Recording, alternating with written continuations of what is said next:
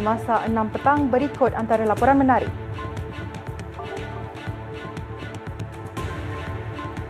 Proses undi awal pilihan raya umum Pemilu Indonesia 2024 di Kuala Lumpur tidak terkawal.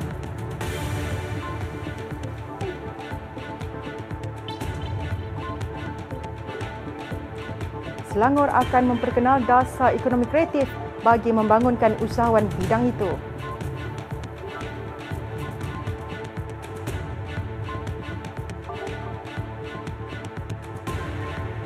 Serangan udara Israel mengorbankan 17 rakyat Palestin di Rafah semalam.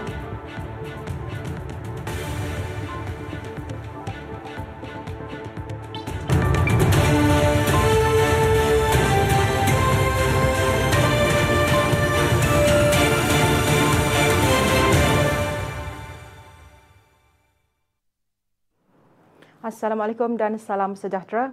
Proses undi awal pilihan raya umum Pemilu Indonesia 2024 di Pusat Dagangan Dunia Kuala Lumpur WTC-KL menjadi tidak terkawal apabila pengundi menjadi agresif dan enggan mendengar arahan pihak berkuasa. Pengundian terdiri daripada rakyat Indonesia mula membanjiri pusat pengundian utama Malaysia 8 pagi tadi. Difahamkan kesemua mereka diminta masuk ke dalam pekarangan WTC-KL secara berperingkat, namun terdapat segelintir cuba menolak penguatkuasa ketika pintu utama dan menghadang untuk ke bilik pengundian dibuka. Bagaimanapun, hanya satu laluan dibuka di pintu utama WTC-KL dan disebabkan itu, pengundi dilihat menolak satu sama lain untuk memasuki pekarangan bangunan berkenaan. Malah pengundi juga dilihat cuba menyelit memasuki celahan penghadang sebelum diikuti rakyat Indonesia yang lain. Hari ini seramai 222,945 pemilih yang layak akan menjalankan tanggungjawab di WTC-KL bagi proses undi awal. Selain itu, 5 lagi lokasi untuk mengundi ialah di Johor Bahru dengan 2,684 pemilih, Pulau Pinang 5,375, Kota Kinabalu 2,811, Tawau 20,247 serta Kuching 2,998. Indonesia memulakan kempen pilihan raya Presiden Pilpres 2024 28 November lalu menyaksikan 3 calon bakal bersaing untuk pemilihan pemimpin 14 Februari ini. Ia membabitkan bekas Jeneral Tentera Prabowo Subianto, bekas Gubernur Jawa Tengah Ganjar Pranowo dan bekas Gubernur Jakarta Anies Baswedan. Manakala penyandang Presiden Joko Widodo atau Jokowi tidak bertanding semula setelah tempoh perkhidmatan dua penggalnya berakhir. Dua anggota dari Ibu Pejabat Polis Daerah IPD Seri Alam yang ditahan 2 hari lepas bagi membantu siasatan kes pemerasan membabitkan wang tunai RM35,000 dilepaskan dengan jaminan polis hari ini. Ketua Polis Johor, Komisioner M. Kumar berkata, kedua-dua anggota polis berusia 29 dan 37 tahun dari bahagian narkotik IPD Seri Alam itu tidak disambung reman sementara polis melengkapkan siasatan. Sementara itu, 2 lagi anggota dari IPD Seri Alam ditahan semalam sebelum direman 2 hari bagi membantu siasatan kes pemerasan tersebut. Bagaimanapun, Kumar berkata seorang pegawai polis berpangkat inspektor dan 7 anggota dari IPD Seri Alam yang direman sejak Rabu lepas sudah dibebaskan dengan jaminan polis pada Jumaat lepas. Siasatan lanjut dijalankan mengikut Seksyen 384 Kanun Keseksaan. Pada jam 9.32 malam Isnin lepas, Polis Johor menerima laporan berkaitan kes dakwaan pemerasan membabitkan pegawai dan anggota polis dari bahagian siasatan jenayah narkotik IPD Seri Alam. Seorang wanita berumur lingkungan 40-an ditemukan lemas di Tasik Pandan Lakeview hari ini. Ketua Polis Daerah Ampang Jaya, Asisten Komisioner Muhammad Azam Ismail berkata pihaknya menerima panggilan orang awam mengenai kejadian itu kira-kira 8.13 pagi tadi. Muhammad Azam berkata tiada sebarang identiti ditemui bersama mangsa dan kemudiannya dihantar ke bahagian forensik Hospital Ampang untuk tujuan bedah siasat bagi mengetahui punca kematian. Beliau menyeru masyarakat terutama dalam kawasan daerah Ampang Jaya sekiranya terdapat kehilangan ahli keluarga untuk tampil ke balai polis terdekat bagi membantu siasatan. Tindakan pantas anggota Jabatan Bomber dan Penyelamat Malaysia JBPM Labuan mengawal kebakaran berjaya menyelamatkan lebih 100 rumah kayu di Kampung Air Patau-Patau 2 daripada dijilat api malam tadi. Pengarah JBPM Labuan Abdul Rahman Ali berkata, semua mangsa berjaya diselamatkan dalam kebakaran yang berlaku pada 10 malam. Beliau berkata sejurus menerima panggilan kecemasan, pasukannya segera ke tempat kejadian dengan mengerahkan 37 anggota. Dalam kebakaran itu, hanya sebuah rumah musnah terbakar, manakala dua rumah berdekatan hanya sebahagian yang rosak. Abdul Rahman berkata, tindakan pantas dan usaha memadam kebakaran yang strategik memainkan peranan penting dalam menghalang api daripada merebak ke seluruh perkampungan air itu. Walaupun menghadapi cabaran kerana jarak rumah yang dekat, anggotanya berjaya mengawal api menggunakan air laut, air tangki dan alat pemadam kebakaran bagi memastikan kerosakan yang minimum pada struktur berhampiran. Punca kebakaran masih disiasat. Terengganu mencatatkan 98 laporan jenayah komersial dalam tempoh seminggu bermula 4 Februari lepas hingga semalam membabitkan nilai kerugian sebanyak RM666,577. Ketua Polis Terengganu, Datuk Mazli Mazlan berkata, ia berkurang sebanyak 38 kes berbanding 136 laporan yang diterima pada minggu sebelumnya. Datuk Mazli berkata mangsa telah membuat laporan polis setelah menerima sistem pesanan ringkas SMS daripada institusi kewangan masing-masing memaklumkan telah berlaku transaksi pada akaun milik mereka. Beliau menasihati orang ramai agar tidak menekan sebarang pautan yang tidak dipastikan kesahihannya, terutamanya yang mempunyai APK tidak sah. Katanya apabila dimuat turun melalui sumber yang tidak dikenal pasti, berkemungkinan mempunyai malware atau virus yang boleh menyebabkan kehilangan data dan maklumat penting di telefon bimbit. Beliau turut mengingatkan tidak berkongsi butiran terperinci kad ATM, kod pengesahan transaksi TAC atau OTP dengan sesiapa sahaja walaupun atas pelbagai alasan. Terdahulu, Datuk Mazli turut menjelaskan dakwaan tular melalui media sosial mendakwa insiden wang hilang dalam akaun bank membabitkan beberapa individu di Dungun telah disebabkan oleh perbuatan skamer atau sindiket penipuan dan tiada kaitan dengan sistem pangkalan data utama padu. Individu tidak bertanggungjawab mencemar sungai bakal berdepan denda sehingga RM15 juta jika pindaan Akta Industri Perkhidmatan Air 2006 / Akta 655 diluluskan Parlimen pada Jun hadapan. Ketua Pegawai Eksekutif Suruhanjaya Perkhidmatan Air Negara SPAN, Datuk Ahmad Faizal Abdul Rahman berkata, draft pindaan itu juga mencadangkan hukuman penjara sehingga 15 tahun berbanding hanya 10 tahun ketika ini. Tambah beliau, pindaan akta itu turut menggariskan hukuman terhadap pihak yang membuat penyambungan haram atau mencuri air. Akta 655 yang dikuatkuasakan sejak 1 Januari 2008 memperuntukkan kawal selia meliputi ekonomi, teknikal, sosial serta perlindungan hak pengguna. Kesan terhadap pindaan akta tersebut bermula sejak 2020 oleh pelbagai pihak termasuk aktivis alam sekitar dalam usaha memastikan pesalah alam sekitar dikenakan hukuman lebih berat. Pada November 2020, Kerajaan Negeri melaksana pindaan enakmen Lembaga Urus Air Selangor Luas selepas gangguan bekalan air kerap berlaku akibat pencemaran sungai yang menyebabkan loji rawatan air dihenti tugas. Pindaan tersebut antaranya menambah peruntukan penjara mandatori serta menaikkan jumlah denda minimum RM200,000 dan maksimum RM1 juta selain mengarahkan pesalah membayar kos kerja pembersihan. Kakak, jangan buat macam tu. Kenapa? Kan ayah ada bagi tahu dulu, tak baik buang sampah merata-rata. Berdosa tau.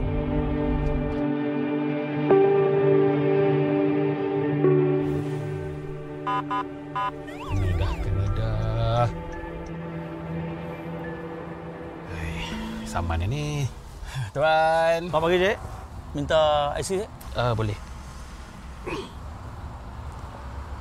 Kesalahan lampu merah, Cik. Tuan, Tuan, kau timah sikit, Tuan. Ayah, janganlah macam tu. Itu kan rasuah. Berdosa tau. Betul apa yang anak Cik cakap. Jangan lama macam tu, Cik. Ni, Saman. Maaf, Cik. Ya. Hati-hati madu, Cik.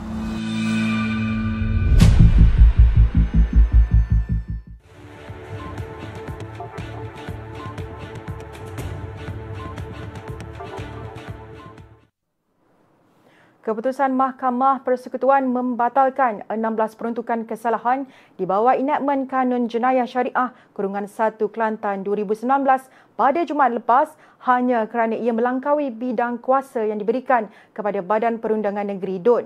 Jabatan Kehakiman Syariah Malaysia JKSM, Jabatan Perdana Menteri dalam kenyataan hari ini menjelaskan bagaimanapun perbuatan yang bertentangan dengan hukum Islam masih menjadi suatu kesalahan di bawah hukum syarak.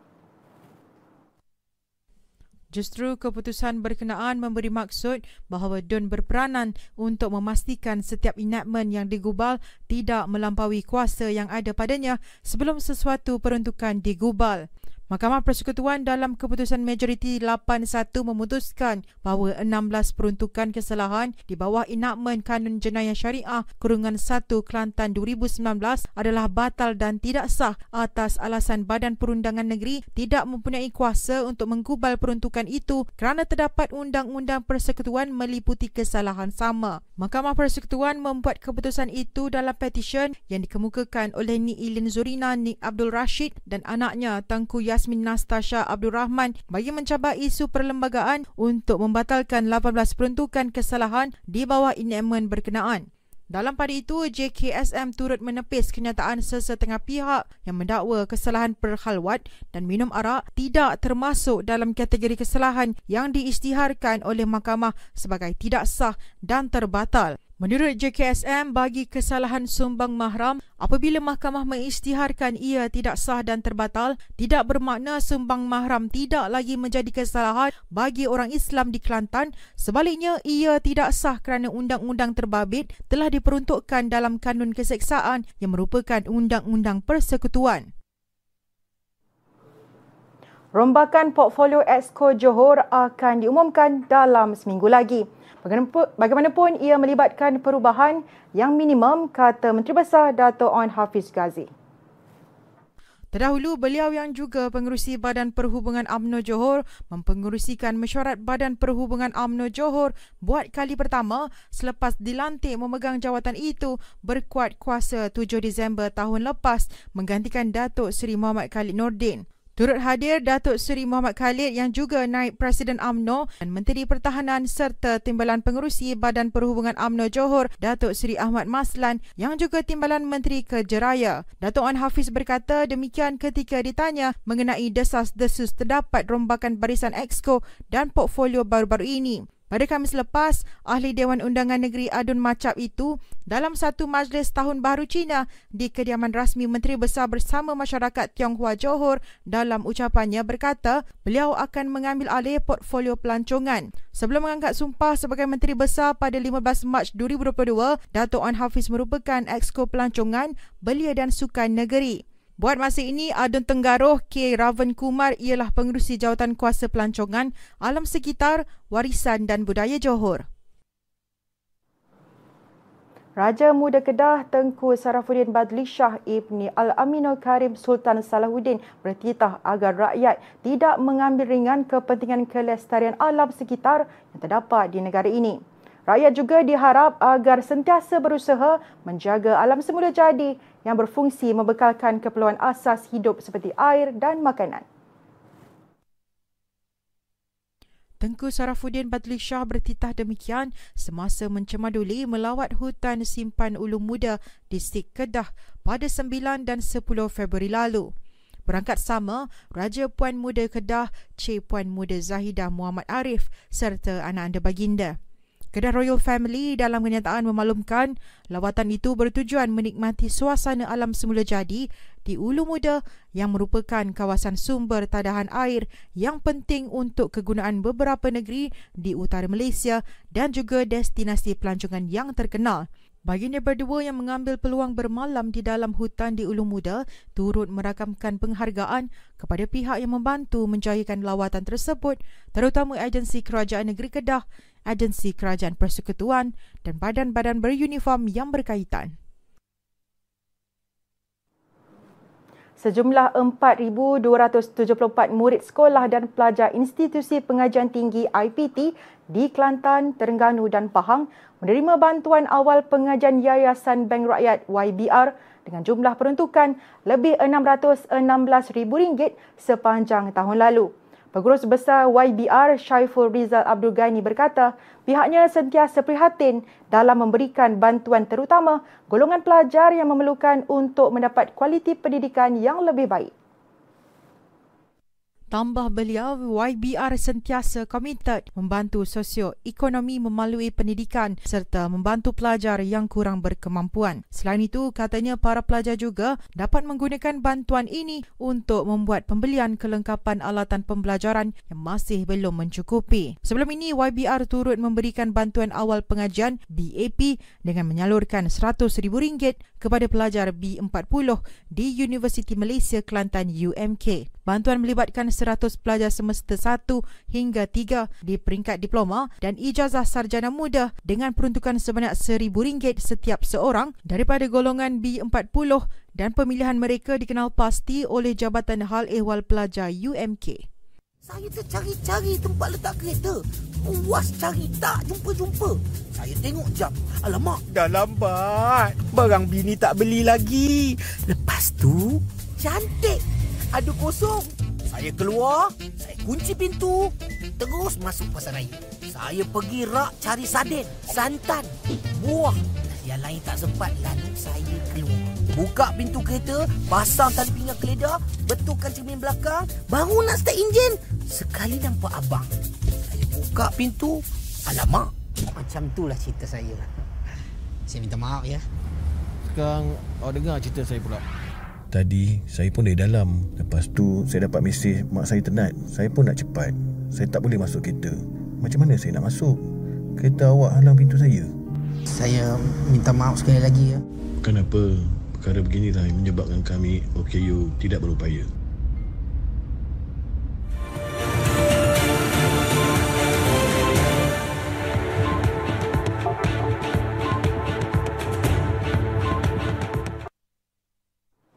Bertemu kembali kita ke berita tempatan. Kerajaan negeri akan memperkenal dasar ekonomi kreatif bagi membangunkan usahawan bidang berkenaan agar lebih mampan dan berdaya maju. Exco Ekonomi Muhammad Nazon Halimi berkata dasar itu dirangka selepas mengambil kira pandangan pemain industri seni digital dan pemegang taruh melalui sesi libat urus pada April depan. Kita akan mulakan dengan penganjuran simposium dahulu, simposium ekonomi kreatif. Di situ kita akan libatkan all the industrial players, pemain-pemain dalam industri ini, termasuk dalam bidang seni, fine arts, grafik, animation dan sebagainya. Dan kita nak dengar maklum balas daripada mereka dahulu sebelum kita formulate satu dasar yang komprehensif untuk segmen ekonomi kreatif ini. Kita cadang April, selepas raya lah. Untuk seni kreatif sekarang ini, kita di Selangor kita memang ada program-program yang lebih kepada internship. Tapi nampak sebelum ini menjurus kepada pentadbiran dan penglibatan mahasiswa ataupun intern kita dalam bidang pentadbiran dan juga korporat. Cuma saya akan cadang kepada pihak kerajaan negeri untuk kita luaskan program internship Selangor ini nanti. Untuk turut melibatkan mereka yang terlibat dalam segmen kreatif ekonomi, kreatif industri ini. Termasuklah yang terlibat dalam grafik, animation dan sebagainya. Beliau berkata demikian ketika merasmikan Majlis Pameran Beyond by Bold 2024 Seni Grafik dan Media Digital Universiti Teknologi MARA UITM Punca Alam semalam. Muhammad Najuan menambah dana usahawan madani Selangor berjumlah RM2 juta bakal dilancarkan Datuk Menteri Besar bulan ini bagi menggalak pemain industri seni digital mengembang inovasi mereka.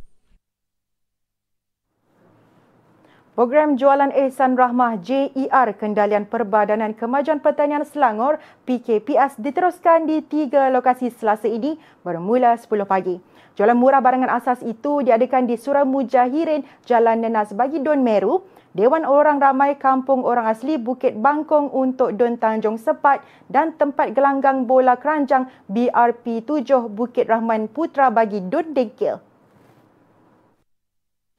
JER menawarkan ayam standard RM10 seekor, daging pejal segar RM10 per pack dan telur grade B RM10 sepapan, ikan kembung RM6 setiap pack, minyak masak 5 kg RM25 dan beras 5 kg RM13. PKPS turut bekerjasama dengan Pasar Raya Segi Fresh untuk melaksanakan jualan murah di cawangannya seluruh negeri bagi memperluas capaian kepada penduduk setempat. Pelbagai hadiah cabutan bertuah ditawarkan kepada peserta yang menyertai larian santai Ehsan SFV Fun Run anjuran Selangor Fruits Valley SFV pada 2 Mac depan. Sebanyak 1,000 penyertaan masih dibuka dengan yuran RM40 untuk dewasa dan RM25 untuk peserta kanak-kanak. Antara hadiah cabutan bertuah yang ditawarkan termasuk telefon pintar, basikal, jam pintar, skuter elektrik dan baucer. Para peserta juga berpeluang menikmati bertih jagung percuma, gula-gula kapas percuma dan air kelapa secara percuma selain melakukan aktiviti seni pasir dan cabutan bertuah. Peserta yang berdaftar akan diberikan sehelai t-shirt, pingat, sijil penyertaan dan air kelapa pandan. Larian santai SFV akan berlangsung di Jalan Batam Berjuntai, Rawang bermula jam 7 pagi. Pendaftaran boleh dibuat menerusi aplikasi Move On atau melalui pautan di Facebook Selangor Fruit Valley. Hentikan penyebaran kandungan berbau sutan. Dekati kedamaian, pupuk persefahaman dan jauhi perbalahan. Bersama-sama kita memupuk semangat perpaduan. Hindari sebarang tindakan yang boleh mencetuskan provokasi kaum. Raikan Hari Perayaan di Malaysia bersama-sama dengan mengunjungi antara satu sama lain. Selain mengeratkan silaturahim, masyarakat juga dapat memahami dan menghormati perayaan di Malaysia. Sertai aktiviti kemasyarakatan dan sukan bersama-sama. Dan sebaran mesej positif mengenai kepentingan perpaduan oleh media massa. Sekiranya terdapat maklumat kandungan sensitif, berbaur agama, bangsa dan institusi diraja atau 3R. Laporkan kepada Suruhanjaya Komunikasi dan Multimedia Malaysia SKMM.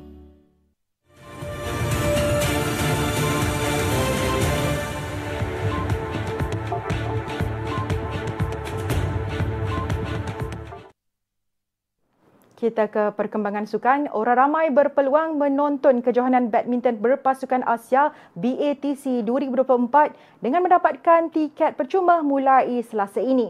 Majlis Sukan Negeri Selangor di Facebook memaklumkan pemenang bertuah berpeluang merasai pengalaman eksklusif melihat gelagat pemain di sebalik tabir kejohanan.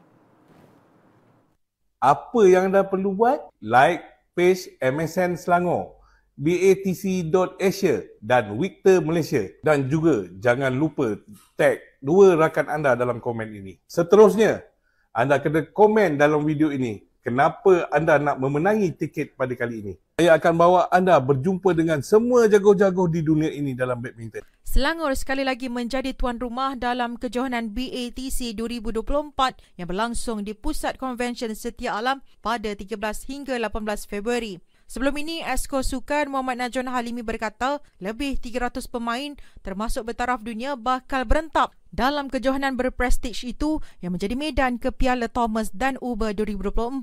Pada 2022, Selangor buat julung kali menjadi tuan rumah BATC yang diselaraskan Majlis Sukan Negeri Selangor dengan kerjasama Badminton Asia dan Persatuan Badminton Malaysia.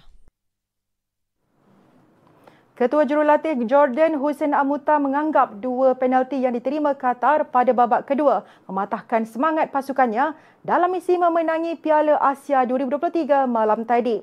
Pada final di Stadium Lasalle, Qatar mempertahankan kejuaraan selepas menang 3-1 dengan 3 jaringan semuanya menerusi penalti. Disempurnakan penyerang sensasi Akram Afif sementara Yazan Al-Naimat menjaringkan gol sagu hati Jordan. Ammouta berkata Jordan bergelut pada separuh masa pertama yang menyaksikan mereka ketinggalan 0-1 tetapi menunjukkan semangat untuk menyaingi kehebatan dan permainan dinamik Qatar di babak kedua hingga berjaya menyamakan kedudukan. Namun penalti kedua dan ketiga yang diberikan pengadil Manning dari China selepas itu menghalang The Chivalrous daripada bangkit untuk cuba memenangi perlawanan. Pada masa sama, pengendali dari Maghribi berusia 54 tahun itu tidak memberikan jawapan tepat mengenai sama ada kedua-dua penalti itu berpunca kesilapan pengadil ataupun berhak diberikan, namun menyifatkan ia sangat kejam kepada Jordan. Dalam pada itu, Ammouta tetap memberikan pujian kepada anak buahnya atas persembahan cemerlang sepanjang kempen kali ini yang menyaksikan mereka mencipta sejarah julung kali mara ke final.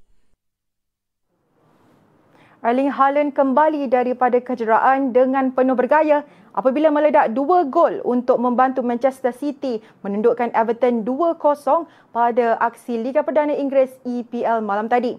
Ia adalah jaringan pertama dan keduanya selepas 77 hari sekaligus. Kemenangan di Stadium Etihad itu menyaksikan City memintas Liverpool di carta EPL buat seketika dengan 52 mata. Bagaimanapun, The Reds berpeluang memintas semula sekiranya menewaskan Burnley. Pada aksi terbabit, City bergelut apabila Everton berjaya menutup ruang untuk anak buah Pep Guardiola melakukan percubaan yang berbahaya ke arah gawang mereka. City perlu menunggu sehingga minit ke-71 untuk melakukan percubaan tepat daripada Haaland yang berjaya menghadiahkan gol pertama buat mereka. City terus melebarkan jurang dengan gol kedua pada minit ke-85, sekali lagi menerusi Haaland yang menyempurnakan hantaran Kevin De Bruyne.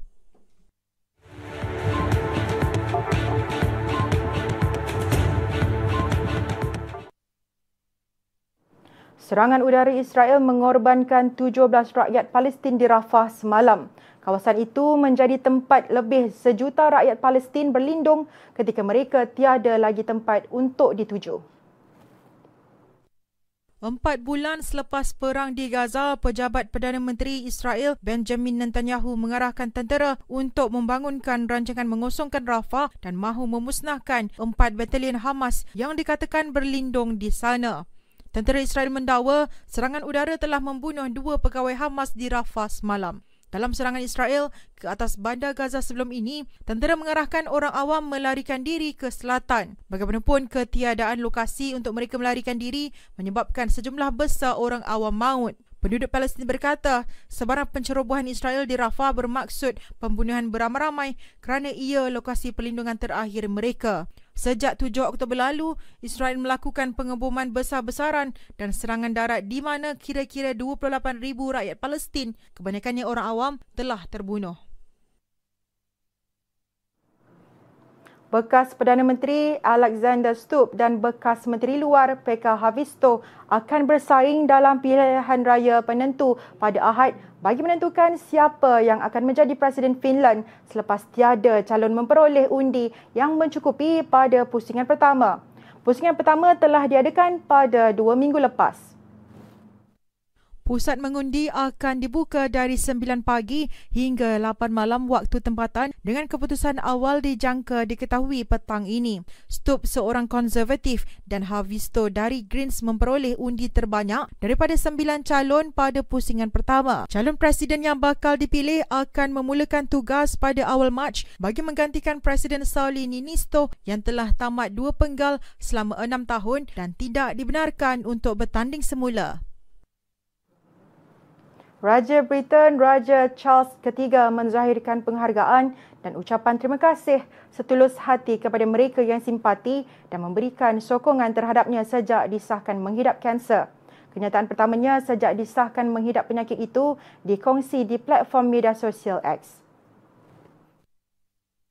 Raja berusia 75 tahun itu turut menyatakan bagaimana diagnosisnya yang dikongsi bersama dapat membantu menggalakkan pemahaman mengenai kanser selain menyerlahkan tugas semua organisasi yang menyokong pesakit kanser dan keluarga mereka di seluruh United Kingdom dan dunia dengan lebih luas. Raja Charles kagum di atas penjagaan dan dedikasi mereka yang tidak pernah mengenal erti lelah hasil daripada pengalaman peribadinya sendiri. Sebelum ini, Istana Buckingham mengumumkan Raja Charles telah disahkan menghidap kanser dan memulakan rawatan serta berehat daripada tugas awam.